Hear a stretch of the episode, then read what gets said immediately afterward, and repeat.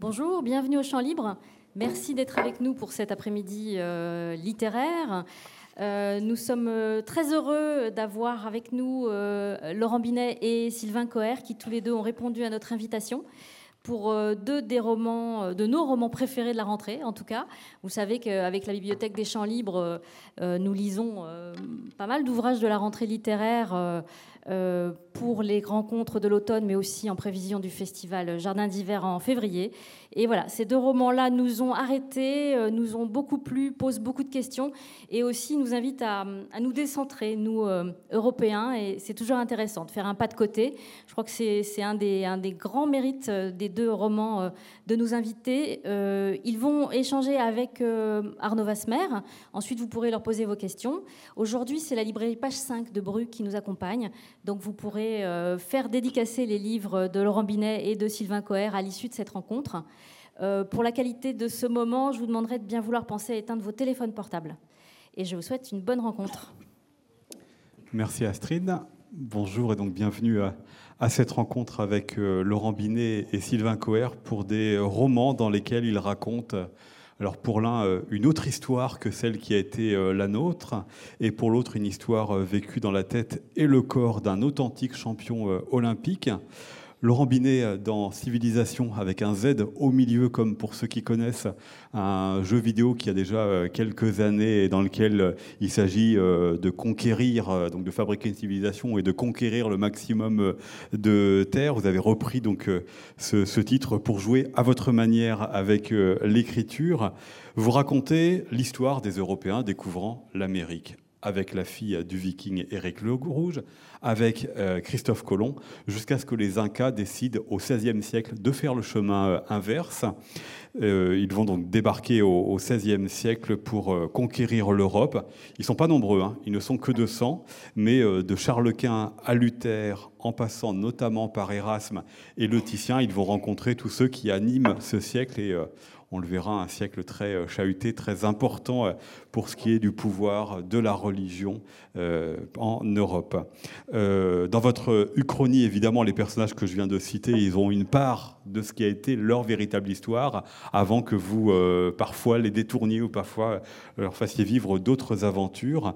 L'occasion aussi pour vous de poser un regard étranger et d'étrangeté sur notre Europe avec notamment euh, le dieu cloué des Levantins, les euh, tondus que sont les moines, ou les petits lamas blancs qui ne sont autres que les moutons.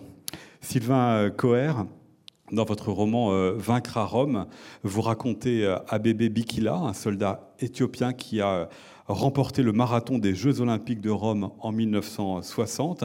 Il l'a fait pieds nus, de nuit et sous la canicule dans le pays qui avait pris le sien une vingtaine d'années plus tôt sous Mussolini. Ce livre, vous l'avez euh, écrit comme la course qu'il a fini en 2h15 minutes et 16 secondes, battant euh, le record du monde, ce qu'il fera à nouveau le titre et le record euh, à Tokyo, quatre ans plus tard, vous avez vu qu'on a, déployé les gros moyens pour Sylvain Coher, hein, parce qu'il y a Touraine-Court, et que ce matin, euh, le record du marathon a encore été battu, puisque pour la première fois, un homme est descendu au-dessous des deux heures. On n'a pas trouvé les Incas, euh, Laurent Binet, je suis désolé. On y pensera pour une prochaine occasion. nous allons donc parler ensemble de vos livres, de votre rapport à la fiction et à l'histoire. mais j'aimerais savoir d'abord, qu'ils sont un petit peu générales, puisque ce sont des authentiques personnages que vous racontez, même si parfois c'est pour les détourner. Euh, pour euh, vous, euh, Sylvain Abébé Bikila, et puis pour vous, Laurent Binet Atahualpa, qui est la figure centrale de votre roman 7 Inca. Comment ils vous sont apparus, parce qu'ils ne sont pas forcément très connus encore aujourd'hui, et comment ils vous sont devenus des personnages si évidents pour vous qu'il vous fallait les raconter, qu'il vous fallait en faire des personnages de roman? Je ne sais pas qui souhaite débuter. Vous faites des politesses pour commencer, donc c'est Laurent Binet qui s'y colle. Bonjour. Euh, donc, euh, non, bah, comme, souvent, voire comme toujours, c'est, enfin, les, rencontres sont, le, fruit du hasard. J'avais été invité à un salon du livre de Lima et du coup, ça m'a donné l'occasion de m'intéresser à quelque chose. dont j'ignorais à peu près tout, à savoir l'Amérique précolombienne et puis l'histoire de la conquête. La conquête, je savais, je connaissais deux noms, Pizarro et, et Cortés. Et au Pérou, j'ai appris que Pizarro, donc, pour conquérir l'empire des Incas, avait, capturé Atahualpa, l'empereur inca donc de, l'époque, en, 1530.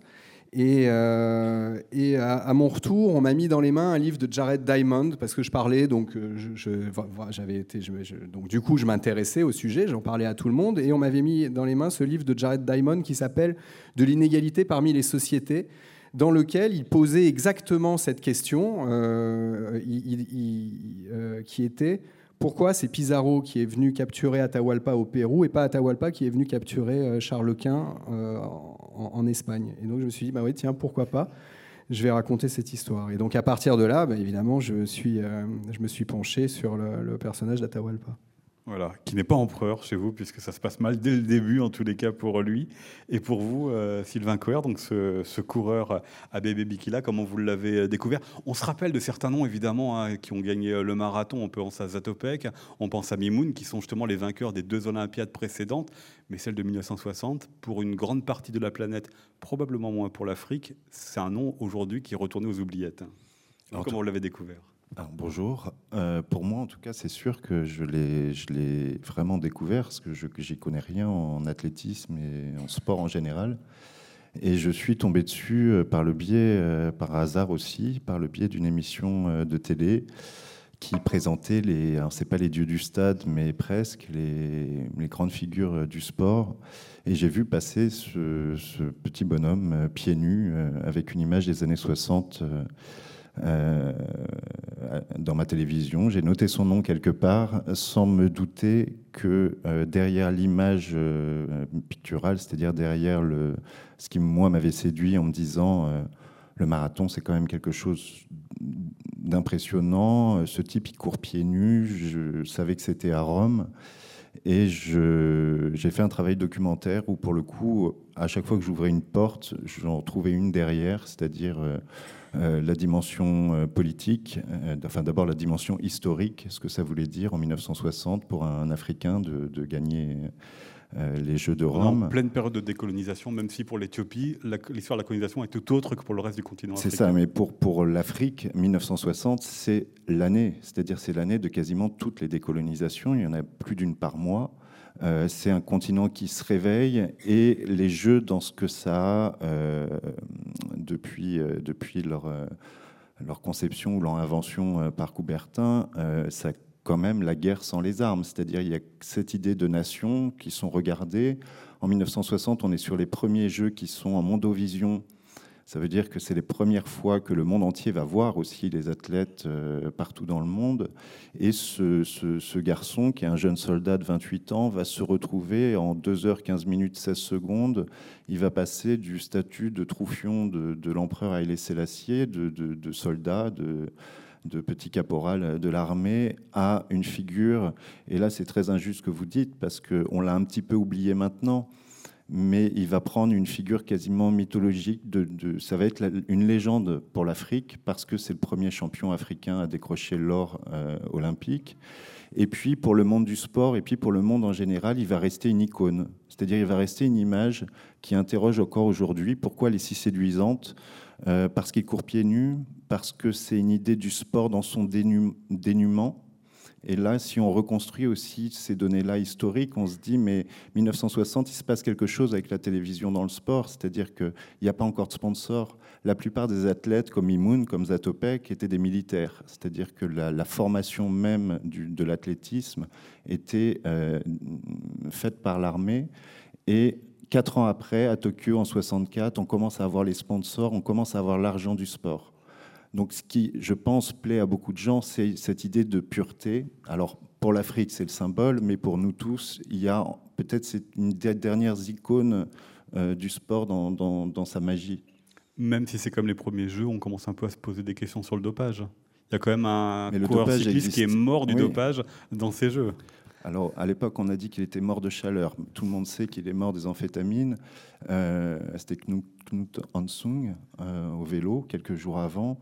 Euh, les traces du dopage, elles remontent, je pense, à la préhistoire. Enfin, on sait que sur la tombe du roi Salomon, il y avait je crois, du, du, hashish, des restes de cocaïne.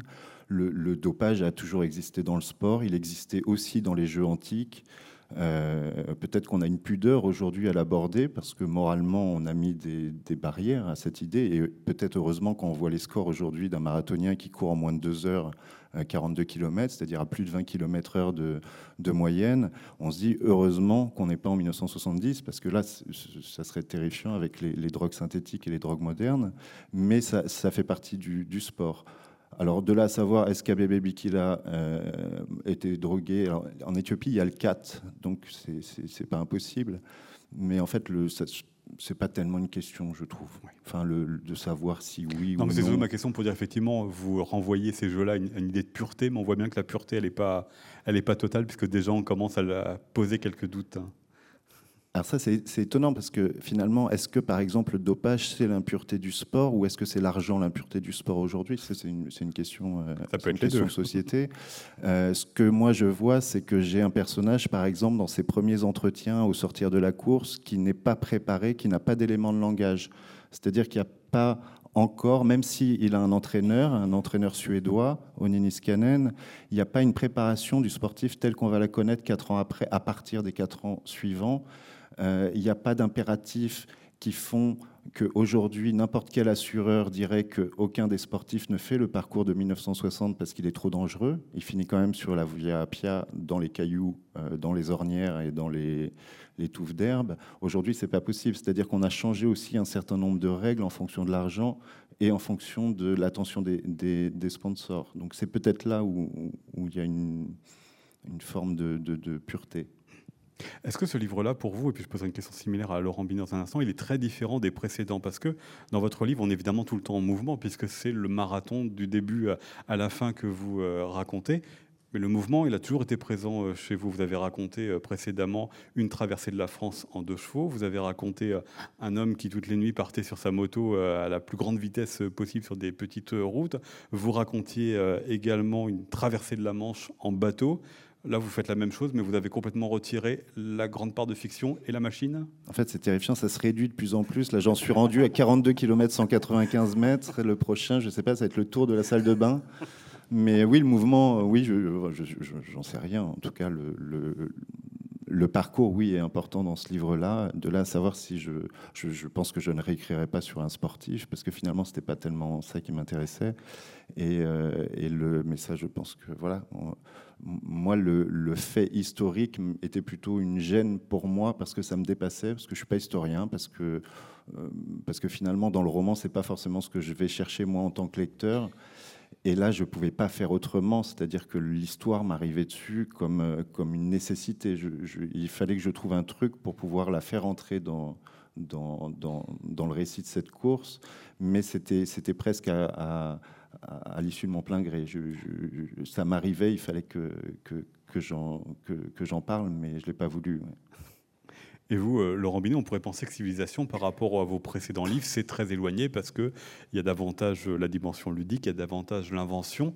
Sauf que dans vos précédents ouvrages qui concernaient l'histoire, je mets de côté euh, le livre sur la campagne présidentielle de François Hollande, mais dans HHHH où vous racontiez euh, Heydrich euh, et son assassinat, il y avait quand même parfois la question de et s'il n'avait pas été assassiné, qu'est-ce qui se passerait pour nous la France, puisque ça devait être sa destination suivante?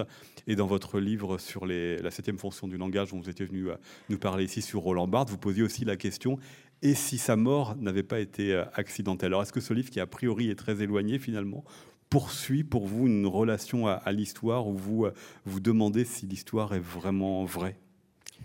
Euh, Alors oui et non. je, ne me demande pas tant que ça finalement si l'histoire est vraiment vraie. Je, sais. Je sais que les Espagnols ont envahi, envahi l'Amérique. Je sais que qui a gagné la deuxième guerre mondiale. Euh, mais euh, je conçois en effet ces trois livres comme d'une certaine manière une trilogie parce que les trois euh, abordent une même question qui est le, rapport problématique entre le réel et la fiction. simplement trois, trois livres qui, qui, interrogent cette question sous des modalités différentes et d'une certaine manière, si on compare celui-ci à HHHH, à, deux, de, deux angles, à deux angles opposés, si vous voulez. HHHH, c'était donc j'étais le, principe d'HHHH, c'était la, recherche euh, euh, névrotique de la, véracité historique. Et la, vous très présent dans le livre, en train de vous, vous frotter sans arrêt à cette question-là. Et la, et la question était comment est-ce qu'on raconte une histoire vraie? Et euh, donc à l'autre bout, donc la septième fonction du langage, c'était déjà basculé déjà dans quelque chose de euh, beaucoup plus ludique. Hein. Je transformais, je partais d'un fait réel, mais je transformais un accident en, assassinat euh, pour euh, bâtir un, roman policier. Et donc celui-ci, donc à, l'autre extrême, c'est le renversement absolu d'une histoire du monde, mais pas n'importe quelle histoire du monde, c'est-à-dire ce, tant qu'il y a donc ce qu'on appelle une uchronie ou une histoire contrefactuelle, c'est-à-dire que je refais l'histoire avec un grand H, et euh, pardon, excusez-moi. Et tant qu'à faire, tant qu'à changer l'histoire, autant prendre euh, un moment qui est peut-être le, plus grand, enfin le moment qui a engendré le plus grand, euh, le, plus grand bouleversement du, monde entier, qui est la découverte de l'Amérique par, par Christophe Colomb. Mais cette manière d'inventer donc l'histoire contrefactuelle, faire et si ça s'était passé autrement, pour vous, est-ce que c'est comme une manière de vous frotter à l'histoire euh, authentique? C'est-à-dire, finalement, vous passez par la fiction, par l'invention, mais pour vous poser des questions sur l'histoire telle qu'elle s'est déroulée. C'est une autre manière aussi de faire ressurgir euh, certains traits de l'histoire? Oui, bien sûr. C'est-à-dire, donc, ce genre spécifique qui est l'Uchronie ou l'histoire contrefactuelle. Euh, n'a d'intérêt, ou en tout cas l'intérêt principal de ce genre, c'est l'écart qu'il y a entre euh, ma version, ma proposition fictionnelle, et puis, euh, la, véritable histoire. Alors l'écart, c'est les différences, mais pas que les différences et les ressemblances, justement. C'est-à-dire... qui sont quand même de la manière dont euh, l'Europe de l'époque est bousculée par le protestantisme, la, les, les jeux de pouvoir entre les, les, États et les nations, tout est là.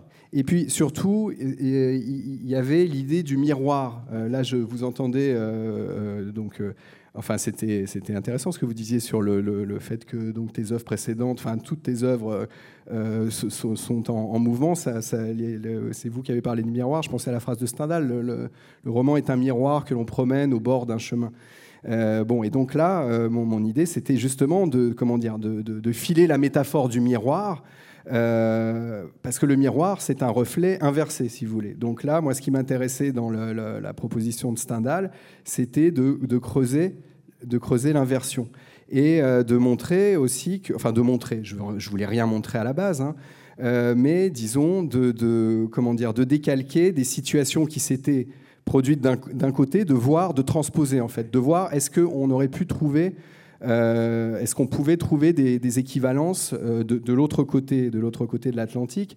Par exemple, pour vous donner, pour vous donner un exemple. Euh, donc en fait, bon voilà, c'est-à-dire tout, mon, tout mon livre est conçu donc comme un jeu, puisque c'est pour ça que je l'ai mis sous le, sous le signe d'un jeu vidéo.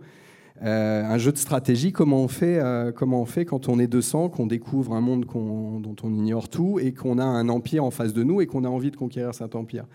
a priori, c'est pas possible, sauf que ça, a été fait au moins deux fois par Pizarro et Cortés.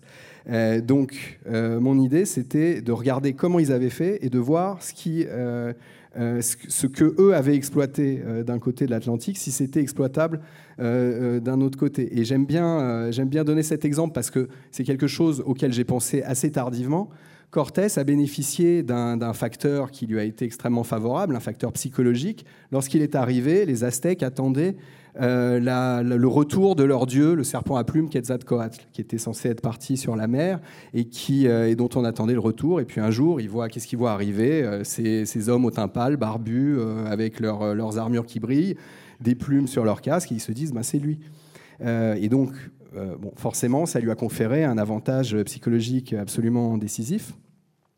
Et je, me suis demandé en cours de. Donc voilà, moi, évidemment, la situation était totalement différente pour Atahualpa débarquant à Lisbonne, puis en Espagne. Euh, mais euh, je me suis dit, est-ce que, est que Atahualpa pourrait bénéficier de ce type d'avantage psychologique? Et finalement, Et ben j'en ai trouvé un qui, m'a semblé euh, évident a posteriori, mais auquel j'avais pas pensé. Euh, Atahualpa, il arrive en tant que fils du soleil avec sa religion du soleil. Et qu'est-ce qui, qu'est-ce qui, qu'est-ce qui se passe, euh, entre autres beaucoup de, choses en, Europe du XVIe siècle?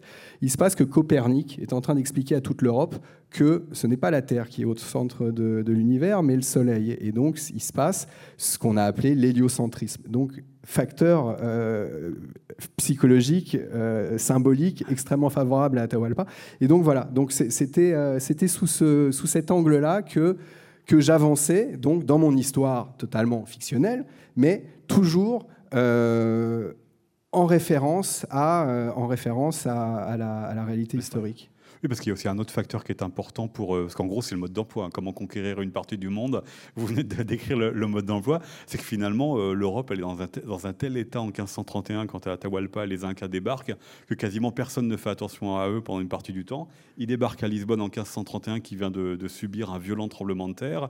Et euh, le Portugal et l'Espagne sont un peu occupés à brûler des juifs et à brûler les hérétiques avec l'Inquisition. C'est le meilleur moyen pour percer le plus loin possible dans les terres. Ben, alors, donc, euh, vous, me parlez du tremblement de terre. Ça aussi, c'était un, ça, c'était une coïncidence. Évidemment, c'est pas celui de que Voltaire a raconté quelques siècles plus tard. Non, c'est un tremblement de terre qui a vraiment eu lieu, et euh, ça, c'était aussi une grande découverte pour mon, enfin, donc, pour avancer dans mon dans mon, dans mon chemin, euh, ce tremblement de terre a eu lieu le jour précis où Pizarro a mis euh, le, pied au Pérou. Donc je me suis dit, bah, si, si, je, si, je, si, je, comment dire, si, si, si je continue à, construire mon histoire en miroir, il n'y a aucune raison pour que le jour où Atahualpa débarque en Europe, ce ne soit pas euh, le, jour de ce tremblement de terre. À Lisbonne qui plus est, Lisbonne qui est l'endroit où Christophe Colomb est revenu de, de son premier voyage. Euh, alors, euh, ensuite, oui, le, mode d'emploi pour conquérir, euh, pour conquérir un empire. moi, mon mode d'emploi, je l'avais. Je regardais tout le temps ce qu'avaient fait Cortés et Pizarro. Et en fait, Cortés et Pizarro, principalement, leur, leur leur technique et je dirais même leur génie, ça a été de profiter d'opportunités en fait qui s'offraient à eux. À eux, l'une des opportunités dont a bénéficié Pizarro, c'est qu'il est arrivé en pleine guerre civile. Deux, deux, frères, Atahualpa et son frère Huascar, euh, se disputer le trône. Et donc, bon, évidemment, quand, euh, enfin, quand on arrive dans un, dans un empire en guerre, euh, et donc forcément avec ce que ça implique de, des organisations, enfin bon, comme vous dites, c'est-à-dire ils, avaient d'autres choix, chats à fouetter à ce moment-là. Bon, ça c'était une, une, une, opportunité incroyable. Est-ce que, est-ce que une opportunité, est-ce que l'État de l'Europe à la même époque euh, pouvait avoir des équivalences? Oui, c'est donc le début des guerres de religion. C'est pas exactement une guerre civile, mais Charles Quint, euh, enfin c'est une guerre civile si on, pense à l'échelle de l'Europe. Charles Quint et François Ier sont dans, une guerre qui va durer, euh, tout leur règne. et puis, en effet, donc toujours avec cette idée, comment est-ce qu'ils ont fait? Cortés, qu'est-ce qu'il a fait à, face aux Aztèques? Il a cherché des alliés. Les alliés, c'était les Indiens qui avaient été colonisés, opprimés, euh, euh, euh, dominés par les, par, les, par, les, Aztèques. Les Indiens, donc, dominés par les Aztèques. C'est-à-dire s'allier aux, enfin, aux ennemis de, son ennemi. Bon, ben voilà. Alors, est-ce qu'il y avait quels étaient les équivalents en Europe? Les Juifs, les Morisques, mais aussi en Allemagne, les paysans qui sortaient d'une révolte qui avait eu lieu cinq ou six ans avant la guerre des paysans en, en 1525, qui avait été réprimé euh, très durement. Et donc, voilà, donc suivant le, manuel de Cortés et Pizarro, il, me semblait logique que Atahualpa recherche, cherche à s'allier, euh, à, s'allier avec donc ces populations opprimées et puis avec l'ennemi héréditaire, hein, donc François Ier, euh, la France. Et alors, ce qui était, ce qui était formidable pour moi dans mon, dans mon jeu de stratégie, si vous voulez, c'est que en plus j'ai trouvé des raisons objectives pour lesquelles les paysans pouvaient être intéressés par euh, une alliance avec Atahualpa, parce que les paysans ont réclamé en gros plus de, plus de, de, de, plus de justice et moins d'exploitation. Hein, pour cela, évidemment, je renvoie au livre d'Éric Villard sur la guerre des pauvres, euh, puisque vous citez Manzer dans votre livre. Et Éric Villard, qui en plus a écrit Conquistador, donc c'est vrai. J'ai euh, double. vous l'avez tout Il y a un double, hein. voilà, c'est ça. mais euh, donc, ce qui, était intéressant, c'est que les revendications des paysans, qui sont toujours les mêmes, hein, plus de, enfin, moins d'exploitation par les seigneurs, en, l'occurrence les princes allemands, euh, et puis plus de justice sociale, tout simplement, pouvaient trouver un écho dans le système économique et social des Incas, qui n'était pas, bon, qui n'était pas, enfin, qui était un système très pyramidal et très, enfin, qui, avait ses, qui avait défauts, hein, qui n'était pas du tout un système démocratique, mais qui avait quand même, qui fonctionnait sur une sorte de système redistributif qui, comportait une espèce de, proto-sécurité sociale et surtout qui avait un système de répartition, d'attribution des terres euh, euh, en fonction d'une sorte d'économie, enfin selon une, sorte d'économie planifiée, si vous voulez, qui attribuait les terres en fonction des besoins des différentes communautés. Et donc là, c'était, euh, c'était comment dire, d'un point de vue logique, d'un point de vue de la cohérence, je trouvais ça génial que le système qu'apportait euh, Atahualpa puisse rencontrer les revendications des paysans qui donc ne demandaient qu'à se, bah, enfin, disons, qu'à avoir un petit, un petit peu d'aide pour euh, se soulever à nouveau. Voilà. Je voudrais qu'on revienne à vous, euh, Sylvain Coher, et que vous nous lisiez le début de votre livre pour que l'on comprenne, non pas la gêne que vous avez avec l'histoire, pour reprendre ce que vous disiez tout à l'heure, mais pour que l'on comprenne un peu dans quel contexte s'est passée cette, cette course. Est-ce que je peux juste... Ah bah allez-y, bien sûr. Pardon, mais je je suis lent, moi, pour, pour réfléchir. On a le temps, ne vous euh, inquiétez pas. je crois que dès la quatrième, c'est marqué que c'est une chronie. Euh, euh, je ne sais plus, mais en tout cas, je, en tout cas, on le sait, en, je le présente, on sait en commençant. Le, je, pose une question par rapport à, moi, mes questionnements sur comment on utilise l'histoire, enfin l'histoire avec un grand H. Et on sait, dès le, enfin, on sait en commençant ce livre que c'est une chronie, et en même temps, tu commences par comme une épopée historique, c'est-à-dire en partant des Vikings. Euh, moi, j'avais l'impression, dès le début, de, de rentrer dans le jeu et finalement d'avoir la sensation d'écrire un livre d'histoire. Et quand je t'entends par rapport à ce que tu disais là, je me dis, avec cette idée d'effet de, miroir, c'est-à-dire, est-ce que toi, dans la construction, alors je ne sais pas si l'idée, enfin si tu as eu l'idée de la construction globale, ou est-ce que c'est jeu de miroir, c'est-à-dire de chercher dans l'histoire ce qui finalement pouvait t'arranger pour le récit, si c'était le moteur en, termes de, construction, ou si c'est des choses qui t'arrivaient comme ça et que tu réutilisais. Euh. Non, je cherchais. C'est-à-dire, dès le début, j'avais, je cherchais, mais, mais je ne savais pas toujours ce que j'allais trouver. Le point de départ, c'est euh, à partir du moment où, d'après ce que j'ai lu, je sais que les Espagnols ont pu, donc quelques poignées d'Espagnols ont pu conquérir des empires de plusieurs millions de personnes parce qu'ils disposaient de ces trois atouts qui avaient été le fer, le cheval et puis les anticorps, puisque c'est leurs leur microbes qui ont, qui ont tué 90% des Indiens. Mon idée de départ, c'était comment est-ce qu'on résout le problème? C'est-à-dire, euh, il, fallait que je rende. Enfin, j'étais vraiment gouverné par la logique. Je me, dis quel, quel, euh, quel, quel point euh, nodal, enfin, quel, quel tournant peut, peut renverser le cours de l'histoire? Et donc, pourquoi est-ce que je suis allé chercher les Vikings? Parce que euh, les sagas islandaises et maintenant les, traces archéologiques nous disent que les Vikings avaient bien découvert euh, l'Amérique en, euh, vers, l'an 1000. plus haut quand même. Hein. Plus haut, voilà, plus haut. Mais donc je me dis, le, le, comment dire, l'étincelle, enfin, j'allais faire une, une, une, métaphore hasardeuse, l'étincelle de mon effet papillon, si vous voulez, en quelque sorte, pouvait être que parmi ces Vikings qui avaient fait un bref aller-retour en l'an 1000 au Canada, euh, imaginer qu'une poignée d'entre eux soit descendue vers le sud et s'aimer dans le continent, et là, donner euh, donc le fer, le cheval et les, anticorps, et permis aux Indiens de se préparer 500 ans à l'avance à l'avenue de Christophe Colomb, et à partir de là, tirer le fil euh, en fonction de... et, enfin, à partir de là, reprendre l'histoire euh, comme si de rien n'était, c'est-à-dire que 500 ans après, Christophe Colomb débarque, et donc là, je, méticuleusement, je m'enseigne sur euh, comment ça s'est passé, mais ensuite, en essayant de tirer les conclusions de ce petit changement initial et modifier les données modifier l'histoire en fonction des données de mon hypothèse. Mais donc, ensuite, c'est un, effet de domino, c'est-à-dire que si, euh, si Atahualpa prend la place de Charles Quint, alors en Europe, il y, a des tas de, trucs qui se, qui, modifient. De temps en temps, je tombais. Bon, euh, au niveau de la méthode, c'est-à-dire j'étais un peu tout fou, je lisais tout ce que je trouvais sur le XVIe siècle. Et à un moment, je tombe, je me dis, ah mais tiens, Lorenzaccio. Lorenzaccio de Musée, Musée, je regarde les dates, je crois que Lorenzaccio, donc le, qui est un personnage historique qui a existé, mais donc qui est raconté dans le drame de Musset, euh, il tue euh, le duc de Florence, Alexandre, en 1534. 1534, je me dis, ah, ça colle bien les dates.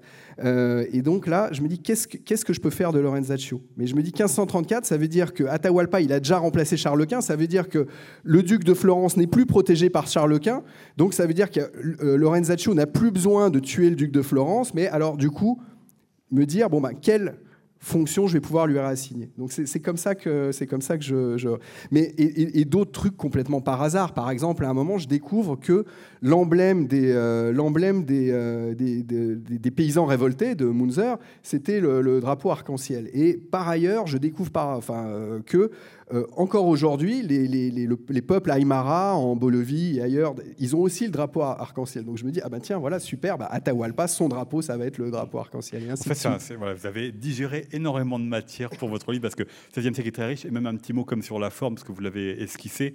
Il y a quatre parties dans votre livre qui sont très différentes. La première, vous jouez aux sagas, vous réécrivez les, les sagas euh, nordiques avec l'histoire des Vikings. La deuxième, c'est le journal de Christophe Colomb. La troisième, c'est donc le récit euh, d'Atahualpa Walpa euh, conquérant l'Europe. Et puis la quatrième, c'est le roman picaresque euh, de, de, Cervantes. Et à l'intérieur, on a de la correspondance entre euh, Thomas More et Erasme. On a alors les 95 thèses de Luther qui deviennent les 95 thèses du dieu soleil. On a les lois, on a plein de genres différents, plein de références, plein de personnages. En gros, vous avez digéré un peu tout. Là, il a fallu digérer tout ce qu'il y avait dans le XVIe siècle et tout ce que la culture a pu produire, hein. du jeu vidéo jusqu'à ces romans-là. Ouais, et alors donc ça, là, c'est vrai que c'était un. Par rapport, j'ai toujours mes, mes, trois romans ont nécessité beaucoup de recherche et j'y ai passé beaucoup d'années, mais les deux précédents étaient quand même dans un laps de, enfin dans un comment dire, dans, dans, un temps et un espace plus circonscrit. Quoi. Il y avait en gros les 12 années de, du Troisième Reich pour aller vite euh, dans HHHH.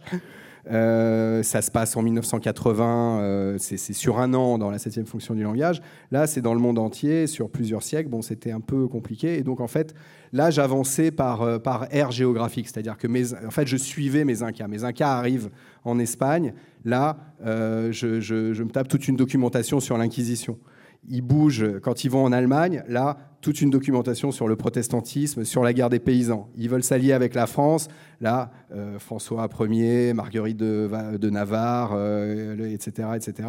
Donc là, je, fonctionnais par, euh, je fonctionnais par aire géographique en quelque sorte. Mais, en fait, du coup, ça fait un peu comme une illustration de la phrase de Sandra, qui ont demandé est-ce que vous avez vraiment pris le transsibérien? Et lui qui disait, peu importe, je l'ai fait prendre à tellement de gens. quoi. Il y, a quand même une utilisation de l'histoire qui, du coup, devient un, une espèce de pacte. Euh, voilà, c'est donné comme ça et, et, ça fonctionne parce que chaque élément en même temps est, quand même historique. Et voilà, et, puis, aussi parce que, aussi hein. parce que j'ai été, de, le, enfin j'ai essayé d'être le plus précis possible. Et puis accessoirement, contrairement, enfin contrairement à Sandra, on ne saura pas, mais euh, mais moi j'y suis allé quand même. C'est-à-dire qu'à chaque fois j'ai voulu aller, euh, j'ai voulu aller sur place pour et enfin sans savoir euh, si, bon, il y a des, des peut-être il y a des endroits où ça n'aurait pas été nécessaire, mais quand même, voir les lieux, c'était très important pour moi. Et euh, voilà, je suis allé à Cuba voir euh, les, plages où Christophe Colomb est censé avoir, avoir débarqué. Peut-être que c'était pas indispensable, mais quand même, bon, voilà, c'est-à-dire pour, pour s'imprégner du, truc, moi j'aimais bien. Et puis. Et puis quand même, euh, oui, alors euh, ça m'a joué un tour une fois quand même. la scène centrale du livre, c'est la, scène où Atahualpa capture Charles Quint, qui est la scène miroir de la scène où Pizarro, euh, dans une ville du Pérou, avait tendu un guet-apens à, donc Pizarro avait tendu un guet-apens à Atahualpa. Il l'attend, il lui donne rendez-vous sur une place. C'est une scène de western extraordinaire. Il l'attend, ils sont 180 planqués, embusqués, et Atahualpa arrive avec ses, une enfin une armée d'apparats de plusieurs milliers de personnes. Et là, ils vont le. Et donc, euh, j'avais cherché donc en Espagne euh, une, une, place qui puisse convenir. Et j'étais à un moment j'étais très content. J'arrive à Salamanque et je vois la place de Salamanque et je me dis génial c'est là c'est un truc très fermé. C'est un peu comme la, la, la place euh, la place Mayor à, à, Madrid. Enfin bon parfait quoi. Et je me dis c'est là et puis je commence à, travailler sur ma scène. J'avais dû commencer, je, crois que je n'avais pas commencé à l'écrire. Et puis à un moment, je me dis, mais quand même, cette architecture, c'est bizarre. Et je me rends compte qu'en fait, c'était du XVIIe siècle. Donc ça collait pas. Donc ça collait pas. Donc là, du coup, tout mon truc euh, tombait à l'eau. Et donc, du coup, là, j'ai dû rajouter encore euh, deux, trois semaines de recherche pour voir, pour des raisons euh, propres euh, au récit, je, maintenant, il fallait que ça se passe à Salamanque et nulle part ailleurs. Mais donc, du coup, j'ai dû faire des recherches pour voir à quoi ressemblait la, la, place au XVIe siècle avant qu'elle soit refaite au XVIIe. Et d'ailleurs, c'était moins, d'un point de vue purement tactique, c'était moins, c'était moins propice au guet-apens. Mais bon, voilà. Ensuite, j'ai dû me, j'ai, dû me, mes, enfin, j'ai dû faire en sorte que mes personnages se débrouillent. Ah pour, ils, y étaient là. Donc, de grand livre, vous, vous agrandissez euh, le temps, vous, voilà, vous agrandissez la géographie, tandis vous, Sylvain Coher, vous l'avez réduite à, 2h15 sur quelques rues euh, de Rome, même si Christophe Colomb est là, hein, puisqu'il y a l'interminable, je ne sais plus si c'est un boulevard ou avenue Christophe Colomb, la, Colombo. et donc, découvrons avec vous le, début du livre avant qu'il ne, il ne parte. Peut-être je peux dire pourquoi j'ai eu la nécessité de mettre un prologue à ce texte. J'étais bien embêté avec l'idée que, euh, bah, peut-être justement avec cette idée historique, c'est-à-dire je voulais pas écrire un livre d'histoire, mais je voulais pas écrire non plus une biographie de sportif. Donc euh, j'ai trouvé l'idée de, n'écrire que sur la course, c'est-à-dire écrire sur 2 heures, 15 minutes, 16 secondes. Euh, et, du coup, ce prologue me semblait nécessaire pour camper le, pacte aussi avec mon lecteur en lui disant euh, Lecteur, ne t'attends pas à avoir la, la vie d'Abébé Bikila, tu ne l'auras pas.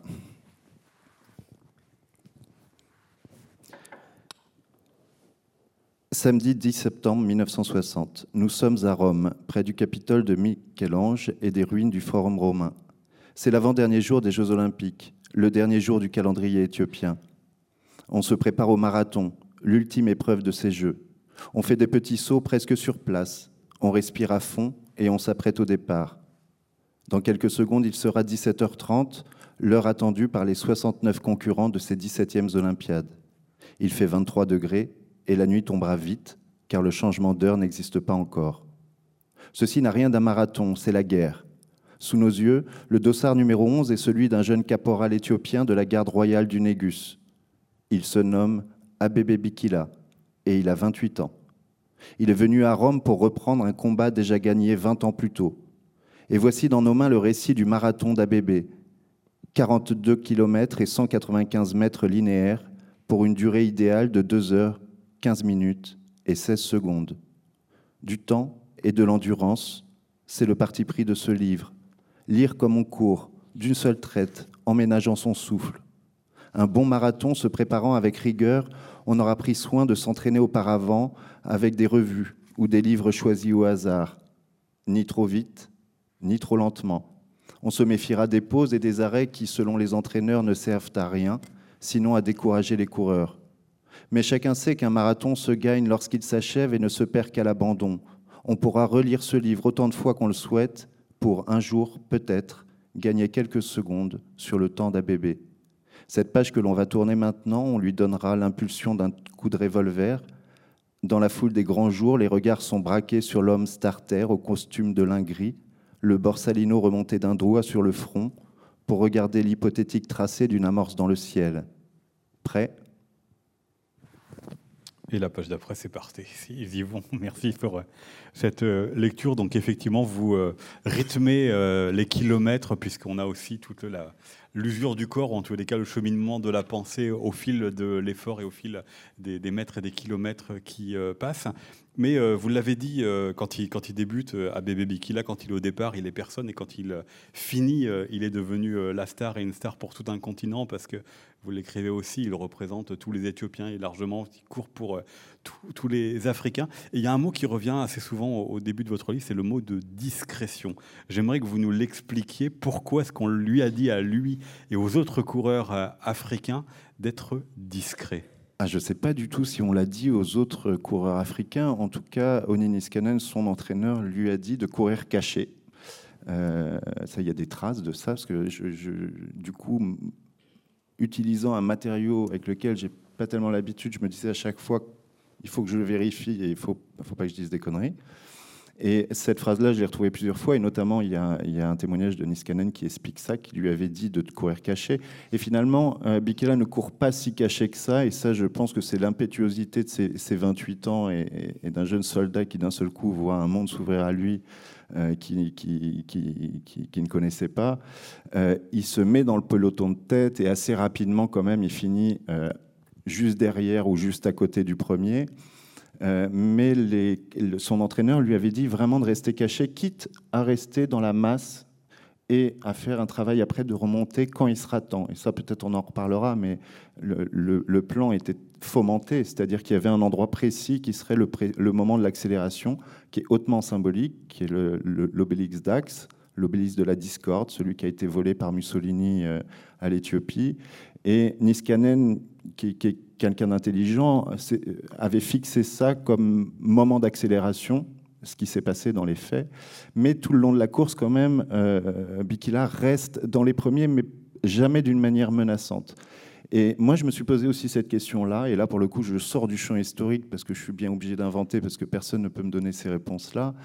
Mais alors, c'est une piste, c'est la mienne. Mais je pense qu'en 1960, alors que personne euh, n'a prévu que l'Afrique arriverait sur un podium olympique avec une, une médaille d'or, mais voire même personne ne l'a envisagé, euh, tout, dans cette course le montre, jusqu'au parcours qui n'aurait jamais été pensé dans Rome à cet endroit-là, si on s'était dit que non seulement un Africain, mais en plus un Éthiopien allait gagner. Parce que la fin de ce parcours, c'est un, parcours en 1960 qui sert à montrer euh, la vitrine de la Rome de la Dolce Vita, c'est-à-dire de montrer une ville euh, sexy, euh, rénovée, neuve. On a construit un aéroport pour les Jeux, on a construit un périphérique, on a bitumé cette fameuse Via Cristoforo Colombo pour la montrer d'une super qualité. 1960, c'est quand même aussi l'année de la voiture et, c'est important de, montrer au monde, vu que ça va être filmé, que l'Italie est un pays moderne. Et le deuxième partie de ce parcours, qui est le, plus dangereux parce que la nuit tombe et parce qu'il va faire nuit, euh, c'est le parcours qui revient sur le forum et qui est là pour montrer aussi un aspect de l'Italie que l'Italie veut vendre aussi, qui est l'Italie touristique. C'est le forum romain. Et donc le parcours a été prévu passant près de l'obélix Dax, donc volé par Mussolini, et finissant sous l'arc de Constantin, à l'endroit même où Mussolini lançait ses armées contre l'Éthiopie, en euh, hurlant Nous allons régler le problème noir.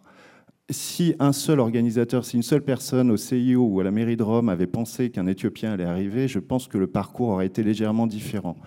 Euh, en l'occurrence, il est comme ça, personne ne le voit venir et l'accélération se fait à partir de l'Obélix Dax jusqu'à passer sous le fameux arc de Constantin. Mais pour répondre à la question, moi je me suis demandé pourquoi cette injonction de courir caché à ce coureur qui n'était rien, qui était dans aucun pronostic, personne ne savait même son nom. Et je pense que la réponse, alors je l'endosse, hein, je, je, la prends sur moi, enfin, cette tentative de réponse, c'est que je pense qu'en 1960, mettre un coureur africain noir en tête de peloton, ça aurait été une espèce de stimulant pour les autres coureurs qui étaient, dans la tête de Niskanen, un vrai danger pour son poulain. C'est-à-dire que quelque part, il aurait motivé on, est en 1960, il aurait motivé les autres coureurs, c'est-à-dire qu'il aurait fait ce qu'on appelle aujourd'hui comme les lièvres le font, une espèce de, moteur euh, parce que voilà, parce que les Russes, parce que les Finlandais, parce que les Suédois, parce que les Français, parce que le Marocain franco-marocain Radi euh, se serait battu aussi ou, ou peut-être aurait trouvé une espèce de force idéologique aussi pour continuer. Parce que pourtant, il se retrouve quand même rapidement euh, devant et quasi seul. Hein. Il y a juste euh, donc Radi qui finira second, euh, le Marocain, qui pendant longtemps dans votre livre n'est pas un nom, mais juste un numéro de dossard, parce que c'est peut-être aussi une autre des raisons pour lesquelles courir discret. Simplement, c'est qu'il a sur la main les numéros à suivre pour essayer de caler sa, vitesse. Oui, Niskanen lui a expliqué quels étaient les dangers dans cette course, donc il a noté sur sa main au stylo bic avant de partir tous les numéros qu'il menace. Et Radi, au dernier moment, met son t-shirt, euh, son dossard du 10 000 mètres, euh, donc le numéro 185, alors que ça devait être le 24, je crois, ou je ne sais plus.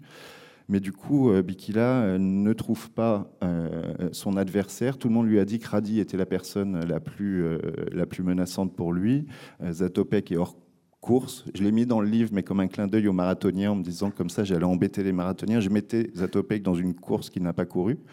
Il a, il a, fini sa carrière euh, deux ans Deux ans avant, oui. Euh, en tout cas. Moon, par contre, était bien dans la course. Mais loin derrière. Très loin derrière. Et euh, Radi, c'est l'ennemi, et ce type se retrouve à courir avec un 185 mystérieux. Et alors, quand même, quand on écrit un livre où on connaît le début, la fin et le milieu, parce que voilà, je me suis dit que ma locomotive narrative, c'est mon moteur d'écriture, ça serait ce duel, un peu duel d'aveugle, vu que Bikila est toujours derrière, c'est-à-dire qu'il lui prend l'arrière du pied, il passe jamais devant, il le laisse pousser, il laisse lui ouvrir l'air. Donc lui a quelqu'un derrière dont il ne sait pas qui c'est, parce qu'il est inconnu, Bikila, et Bikila a devant lui quelqu'un, il ne sait pas qui c'est, parce que ça n'existe pas, le dossard 185. Donc c'est ce qui va permettre euh, au lecteur d'accompagner le, livre jusqu'à la fin. Ils font quasiment la moitié du marathon juste tous les deux devant, hein, parce que dès, dès, la mi-course, ils sont plus que deux. Même un peu avant. Un peu avant, oui.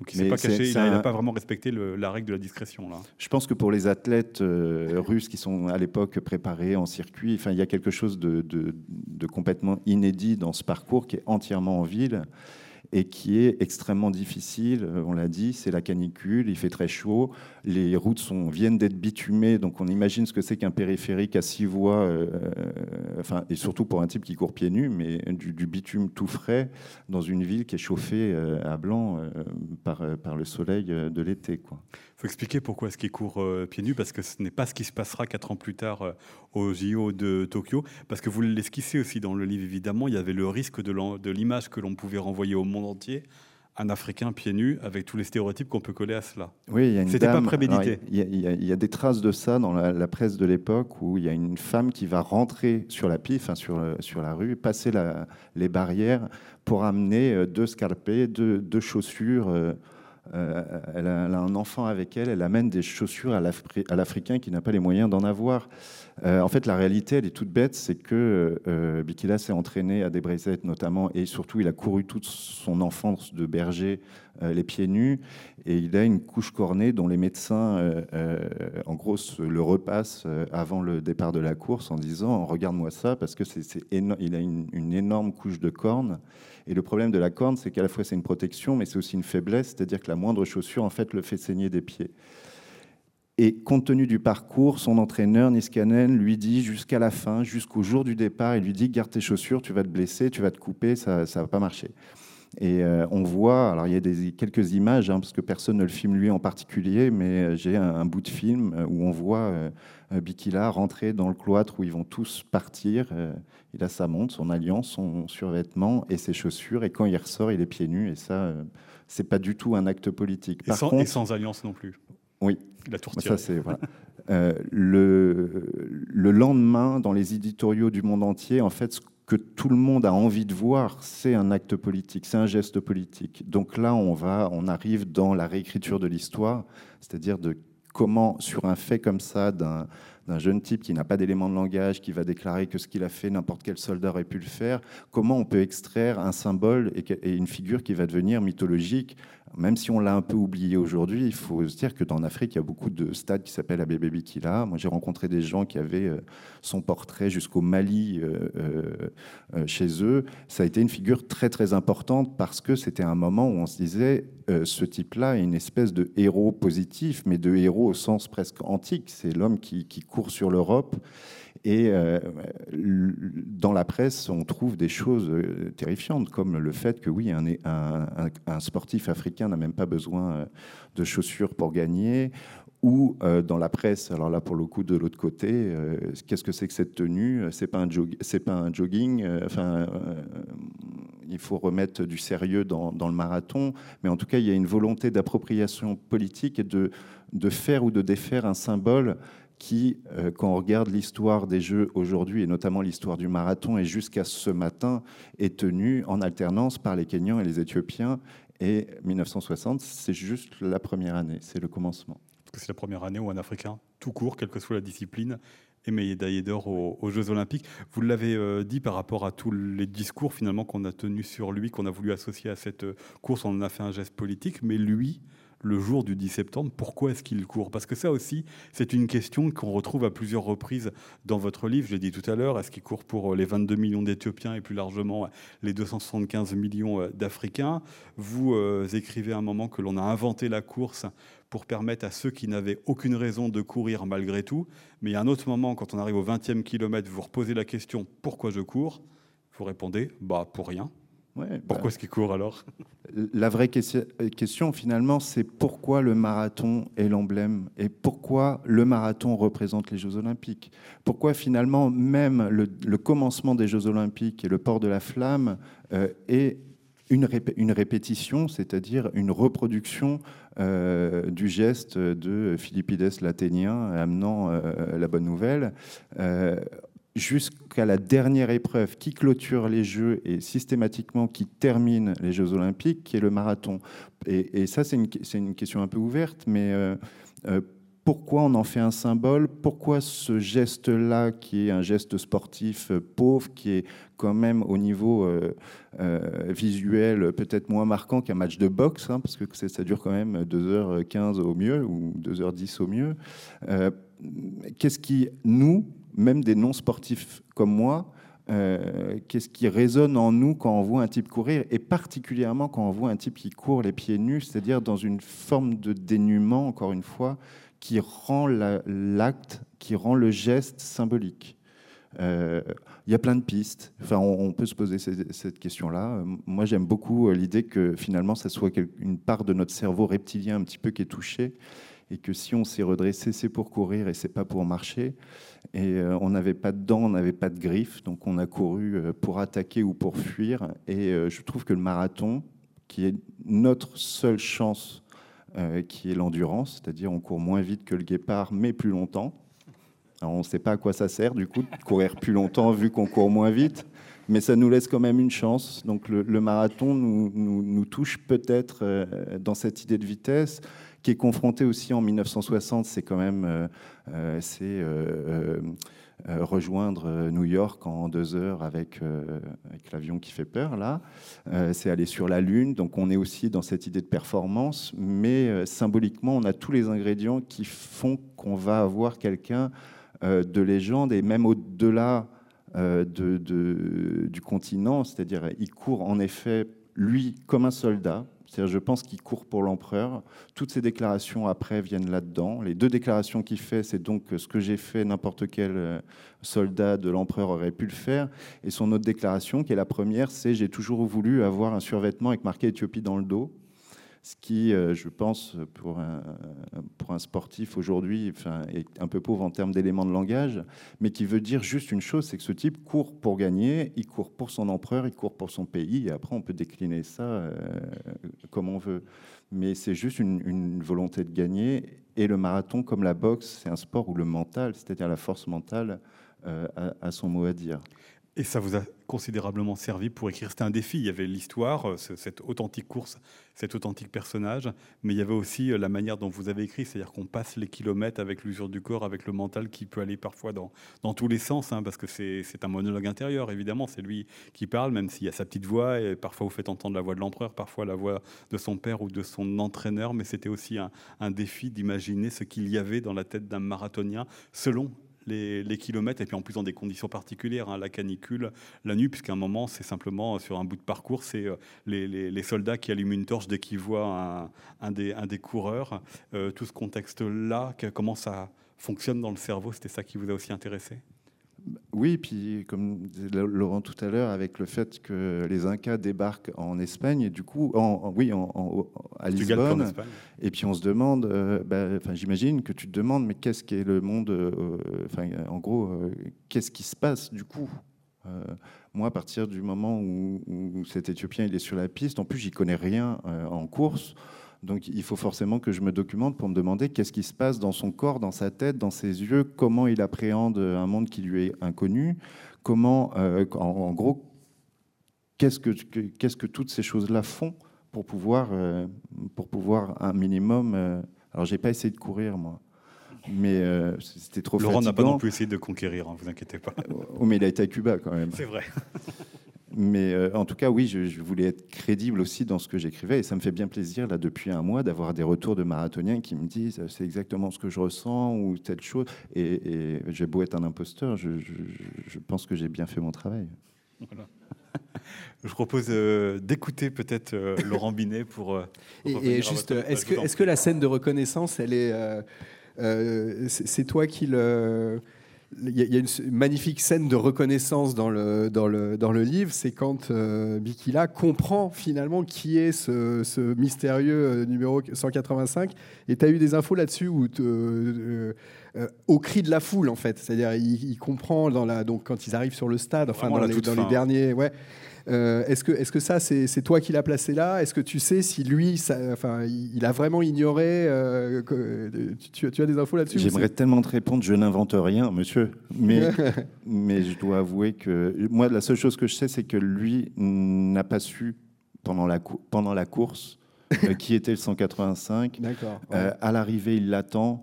Euh, s'il y avait un moment où il devait se rendre compte, c'était forcément au moment où il va accélérer. Donc bah, moi, je l'ai, moi, je l'ai posé là en me disant bon, c'est le moment le plus crédible. Mais c'est, la question du plus crédible. Ça a une force euh, dramatique euh, extraordinaire. Surtout que nous-mêmes, on se demande qui est ce 185 pendant très longtemps. Laurent, je vous propose que l'on fasse une rencontre avec l'un des personnages emblématiques des années 1530 en Europe. Luther, puisque s'il y a les monarques, Charles Quint et bien d'autres, il y a donc, euh, on l'a esquissé tout à l'heure, aussi la question religieuse qui anime euh, cette chrétienté avec euh, les juifs, les morts d'un côté, mais avec la naissance du protestantisme. Et donc, bah forcément, cet Inca qui débarque en Europe, il va tellement loin qu'il va jusqu'à Luther.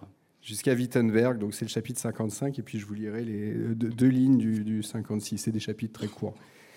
Euh, la première rencontre eut lieu dans le grand bâtiment qu'il nommait Universitet, devant un parterre de 1000 personnes en présence de l'électeur de Saxe. Luther fit l'effet d'un taureau furieux à Atahualpa, qui trônait sur une estrade, une estrade entre Iguenamota et Chalco-Chimac, tandis que le chef des protestants se présentait devant eux. Les mots du prêtre claquaient comme des coups de hache que Mélenchon traduisait en espagnol. Ses propos étaient néanmoins décousus et le fil de sa pensée était difficile à suivre.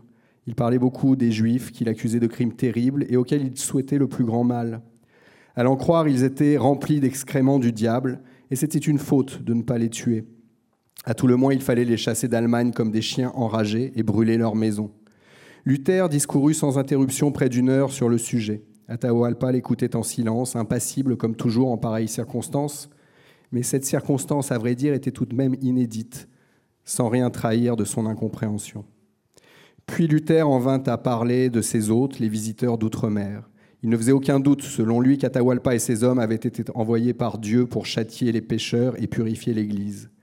Le soleil dont il se réclamait n'était rien d'autre que la métaphore de Dieu, et Atahualpa était peut-être, sinon le Messie réincarné, du moins un nouveau prophète ou un, ou un ange envoyé sur la terre. Cependant, lui, Luther, avait aussi été désigné par Dieu pour faire régner sa justice, et il ne pouvait pas se taire, non, il ne pouvait pas. Il se devait d'avertir l'Inca. Il n'était pas bon que cette femme, il pointait son, doigt sur Iguenamota, se tienne à ses côtés. Mélenchon s'était arrêté de traduire, mais tous avaient compris ses paroles, même ceux qui n'entendaient pas l'allemand. Iguenamota s'était résolu à se vêtir, car il faisait plus froid dans ces pays. Mais sans doute Luther avait-il eu vent des légendes qui circulaient autour de la célèbre princesse nue. Naturellement, il la soupçonnait d'être une envoyée du diable. Iguenamota s'en amusa. Alors on assista à cette scène extraordinaire dont le peintre Cranach a fait un tableau célèbre, où la princesse qui s'était levée laissa glisser sa robe pour dévoiler son corps devant l'assistance stupéfaite. Mais tandis qu'elle se tenait fièrement devant lui, provoquant un sourire de défi aux lèvres, suscitant tout ensemble des cris de réprobation et d'admiration mêlés dans l'assistance, et même quelques rires, Luther lâcha cette insolence en pointant d'un doigt vengeur le corps dénudé de la cubaine, les hommes ont les épaules larges et les hanches étroites, ils sont doués d'intelligence. Les femmes ont les épaules étroites et les hanches larges pour avoir des enfants et rester à la maison. La séance fut ajournée. Et donc je vous lis le, début, les deux premières lignes du chapitre 56 qui s'appelle Le dilemme. Tue-le, lui disait Iganomota, mais ce n'était pas si simple. Merci pour cette lecture. Il y a beaucoup de choses à dire et peut-être ce, nom d'Inigamota, on n'a pas encore parlé d'elle parce qu'il y a quand même des sacrés personnages de, dans l'entourage de votre Inca et notamment euh, cette femme qui est rencontrée à, Cuba. Euh, là, c'est pas une invention de votre part. Certes, elle n'est jamais venue en Europe, mais euh, voilà, là aussi vous avez, oui, vous allez nous dire. Mais là aussi vous, vous avez euh, pris des personnages existants jusqu'à l'entourage de, de, de l'Inca. Alors cette princesse, donc Tainos, je ne sais jamais si on doit dire Taino, Taina, Tainos, mais enfin bon, cette princesse haïtienne, en fait, euh, a, une, a une existence historique plus ou moins attestée en tant que fille d'une reine, d'une reine cubaine qui s'appelait Anacaona, qui est mentionnée euh, par euh, différentes chroniques de conquistadors. Je crois qu'elle est mentionnée par Christophe Colomb.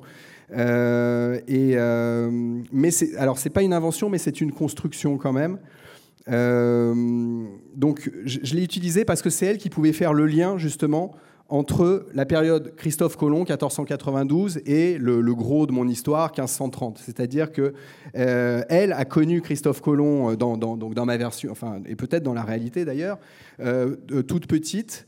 Et, euh, euh, comme elle a appris euh, des, bribes d'espagnol, elle va, pouvoir servir de, traductrice à, Atahualpa. Et donc, voilà, c'est-à-dire elle fait, elle a, quoi dans les 5 ans au moment de Christophe Colomb et dans les donc 45 ans au moment de, à, ce moment-là. Du coup, elle permet de dire, parce qu'il faut quand même qu'on explique pourquoi ce qu'il arrive en, Europe, cet Atahualpa, c'est qu'il perd, contrairement à l'histoire, il perd la guerre contre son frère pour euh, l'Empire et son frère le poursuit partout c'est possible. Il remonte jusqu'aux frontières de la Terre. Il arrive au Cuba, c'est pas encore assez loin et c'est finalement un peu grâce à elle qui sait qu'il y a des hommes blancs qui viennent d'ailleurs, qui a encore la possibilité de trouver un refuge parce que c'est en réfugié qu'il arrive, pas du tout en conquérant, en réfugié qu'il arrive en Europe. Voilà, et donc, et, donc elle devient sa traductrice. Et en tant que traductrice, euh, elle a un modèle historique avéré qui est euh, la Malinche, qui est l'esclave indienne qui a aidé Cortés à conquérir le Mexique, qui est un personnage euh, dont j'ignorais également tout quand je me suis intéressé à, ces histoires de conquête. quand Cortés est arrivé au Mexique, des Indiens lui ont offert cette, indienne esclave, cette, esclave lui ont offert cette, jeune femme euh, dont il a fait euh, sa traductrice, sa maîtresse, avec qui il a eu un enfant qu'il a, qu'il a d'ailleurs euh, reconnu, et sa conseillère en fait. Et c'est un personnage absolument, disons, euh, méconnue, alors qu'elle a eu un rôle historique incroyable. Sans elle, d'après ce que les éléments que j'ai pu euh, collecter, je suis absolument persuadé que Cortés n'aurait pas pu euh, conquérir le Mexique. Alors, ça ne veut pas dire que les Espagnols, enfin, probablement le suivant ou le suivant du suivant. Mais enfin, en tout cas, voilà, c'est-à-dire, sans elle, Cortés n'aurait pas pu vaincre l'empereur Moctezuma. Et donc, sa fonction première, c'était une fonction de, c'était une fonction de, de traductrice, de truchement. Euh, euh, et, donc voilà, j'ai un peu transféré ce que je savais de la Malinche sur euh, Igenamota, même si elle n'est pas exactement dans la, dans la position de, de de, la Malinche, puisqu'elle n'est pas européenne. C'est-à-dire que la, la, Malinche, elle a, bon, c'est une figure ambiguë au Mexique aujourd'hui, qui est considérée comme une traîtresse, mais qui est aussi considérée comme un peu, enfin, enfin bon, voilà, c'est une figure ambivalente.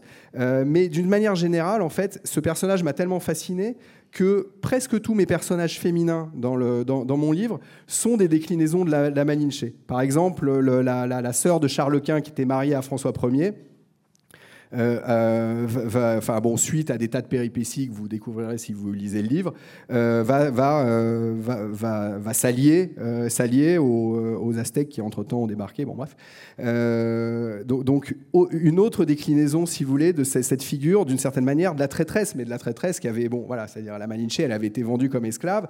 Et Éléonore, hein, c'est ça, je dis pas de bêtises, enfin la sœur de Charles Quint qui avait été mariée à, à François Ier, elle n'avait pas non plus été, enfin, elle avait euh, été euh, traitée comme souvent les femmes étaient traitées, c'est-à-dire comme euh, monnaie d'échange ou comme, disons, élément de, élément de diplomatie du mariage. Voilà, facteur, facteur diplomatique. Et donc, je trouvais ça aussi, alors à la fois amusant et, intéressant et logique aussi que une y ait cette espèce de, personnage miroir de, de traîtresse qui se range aux côtés, une européenne qui se range aux côtés des Indiens. Et puis dans l'extrait que vous nous avez lu, donc il y a cette rencontre avec euh, Luther, et puis on le voit à la fin, c'est pas simple les, rapports, puisqu'elle dit euh, il faut le tuer, mais sauf que vous racontez aussi autrement cette guerre de religion, euh, parce que pour vous, les Incas seraient plus tolérants que nous, Européens, sur l'existence, la coexistence, pardon, sur un même territoire d'une pluralité religieuse? Ouais, alors bon, c'est un empire, hein, donc un empire, on accepte plus facilement les, différences.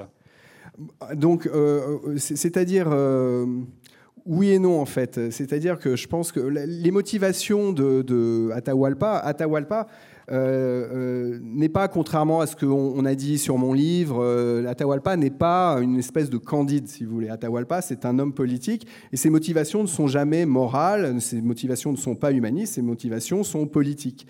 Et il peut simplement, il arrive que politiquement, ce soit intéressant d'arriver à une espèce de, bah, en l'occurrence, ce à quoi euh, tous les monarques du XVIe aspiraient, c'est-à-dire la paix religieuse. Donc, dans, mon, histoire, Atahualpa va réussir à mettre en place ce qui va s'appeler l'édit de Séville, c'est-à-dire un, un édit en effet de tolérance religieuse où les différentes religions sont acceptées au sein de l'empire de Charles Quint qui est devenu le sien. Puisqu'à Séville, vous avez fait euh, l'inverse d'une Saint-Barthélemy, donc euh, l'édit de Nantes et l'édit de Séville. Voilà, voilà, exactement. Mais c'est-à-dire, et, donc pour dire qu'Atahualpa n'est pas un enfant de cœur, avant d'en arriver à l'édit de Séville, euh, il a quand même massacré tout le monde à Tolède sur donc là, donc dans une espèce de, préfiguration de la, Saint-Barthélemy, mais enfin bon, de reconfiguration de de la Saint-Barthélemy et aussi d'ailleurs d'un massacre euh, qu'avait commis Cortés dans une, dans une ville mexicaine qui s'appelait euh, Cholula. Euh, mais bref, tout ça, excusez-moi, je, digresse. mais tout ça pour dire que donc cette, cet édit de Séville qu'il arrive à mettre en place, disons, la principale différence finalement peut-être entre Atahualpa et Charles Quint ou d'autres monarques, c'est que il réussit mieux d'une certaine manière. Mais Charles Quint, en 1555, je crois, il va réussir à signer ou faire signer la paix d'Augsbourg. Et puis cet édit de Séville, c'est évidemment une préfiguration avec euh, quelques dizaines d'années d'avance de l'édit de, de, de, Nantes.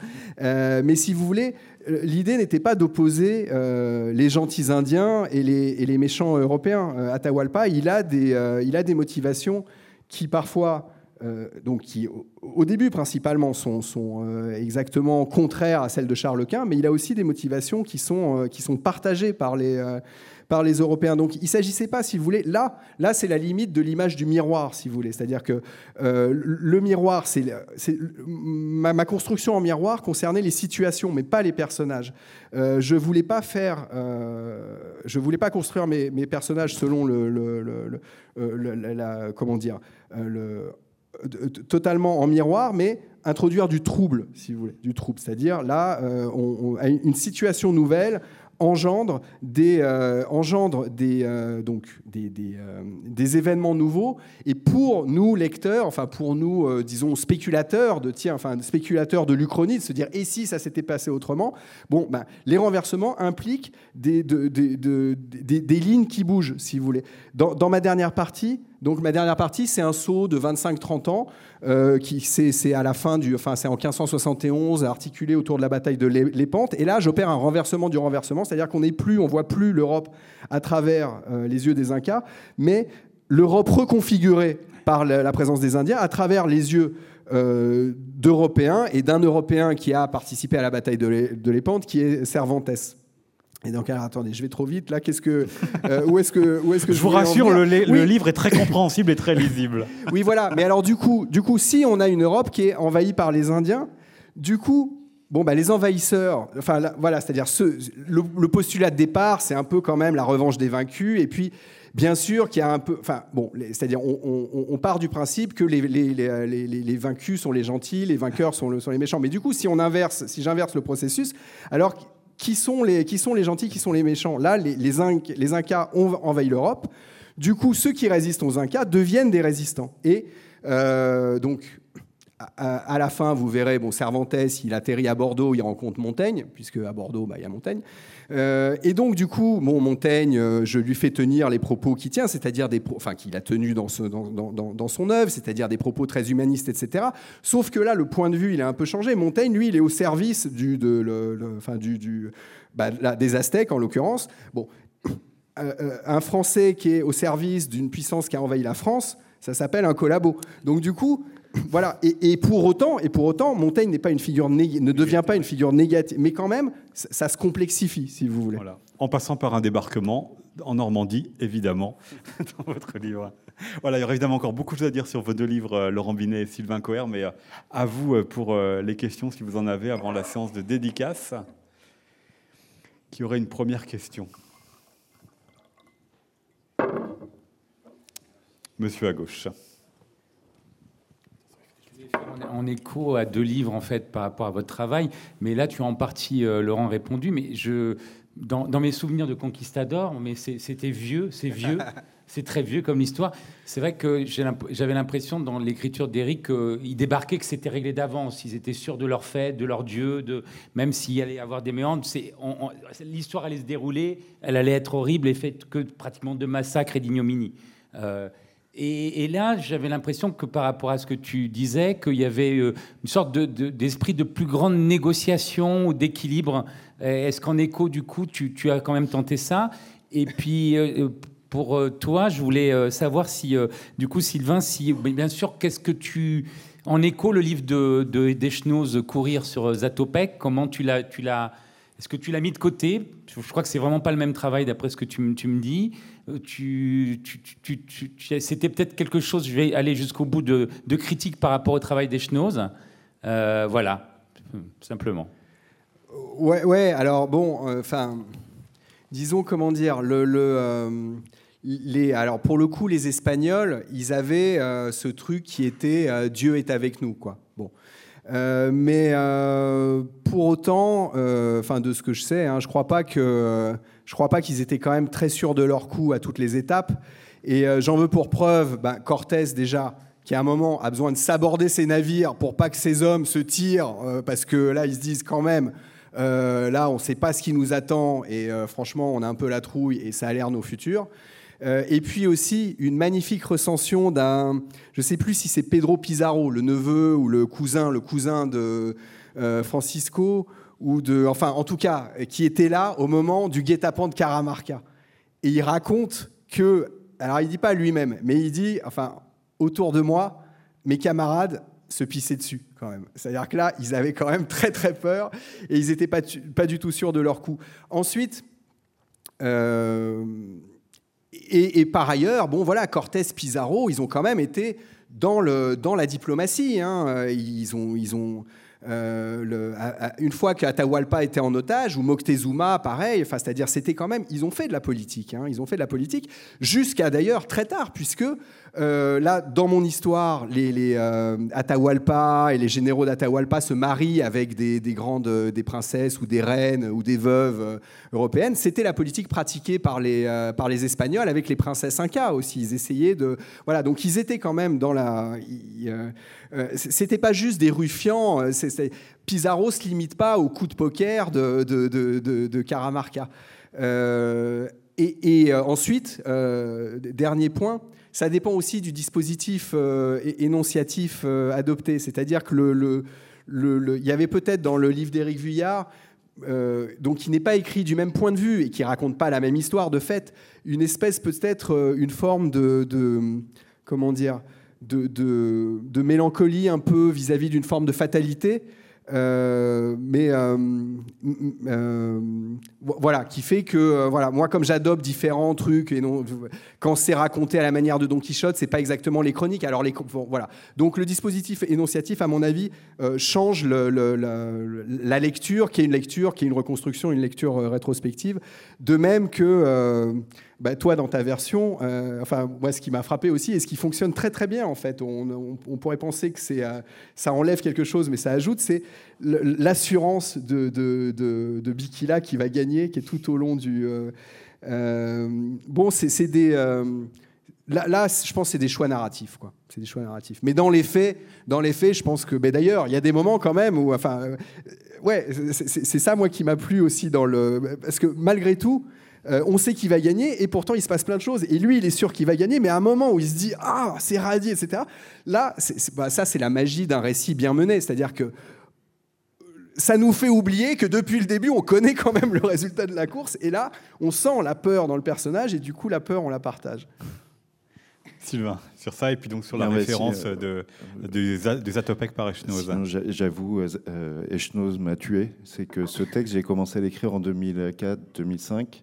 2006. Je l'ai fini à Rome, à la Villa Médicis. Euh, enfin, je l'ai fini. J'avais toute la masse documentaire et tout le, travail. Et quand je suis rentré à Paris, où je devais en parler avec un éditeur, qui n'était pas mon éditeur euh, là à l'époque, euh, j'avais préparé mon argumentaire, comment j'allais lui vendre une histoire de marathonien. En même temps, j'étais assez frétillant parce que je me disais, il y a, très, il y a eu très peu de choses sur le marathon en France, au moins. Donc j'avais l'impression, autant la boxe, c'était, quand même un peu chargé, autant là, j'ai l'impression d'avoir une espèce de petite porte ouverte. Et j'étais à peine assis qu'il me dit Et tu sais quoi euh, Echnos sort un livre dans, quelques mois, ça s'appelle Courir et c'est sur Zatopek.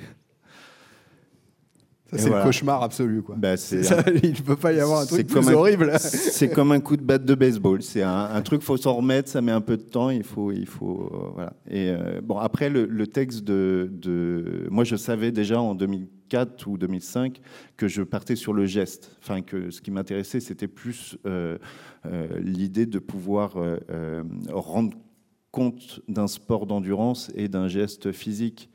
Euh, comme je l'ai dit tout à l'heure, moi, l'histoire, est venue en chemin et, elle s'est presque imposée en disant euh, tu peux pas écrire uniquement sur le marathon euh, cette histoire sans amener des, éléments pour qu'on comprenne le monde qui est autour. Mais, et le texte d'Echnos, pour le coup, c'est l'inverse. C'est-à-dire que c'est l'histoire de Zatopek, donc c'est l'histoire euh, de, l'Europe de l'Est, et euh, c'est tout ça, avec le marathon finalement qui est, euh, même si le livre s'appelle Courir, finalement le, marathon, donc au niveau des plans, ça se pose pas sur le, même plan. Quoi. Une nouvelle question?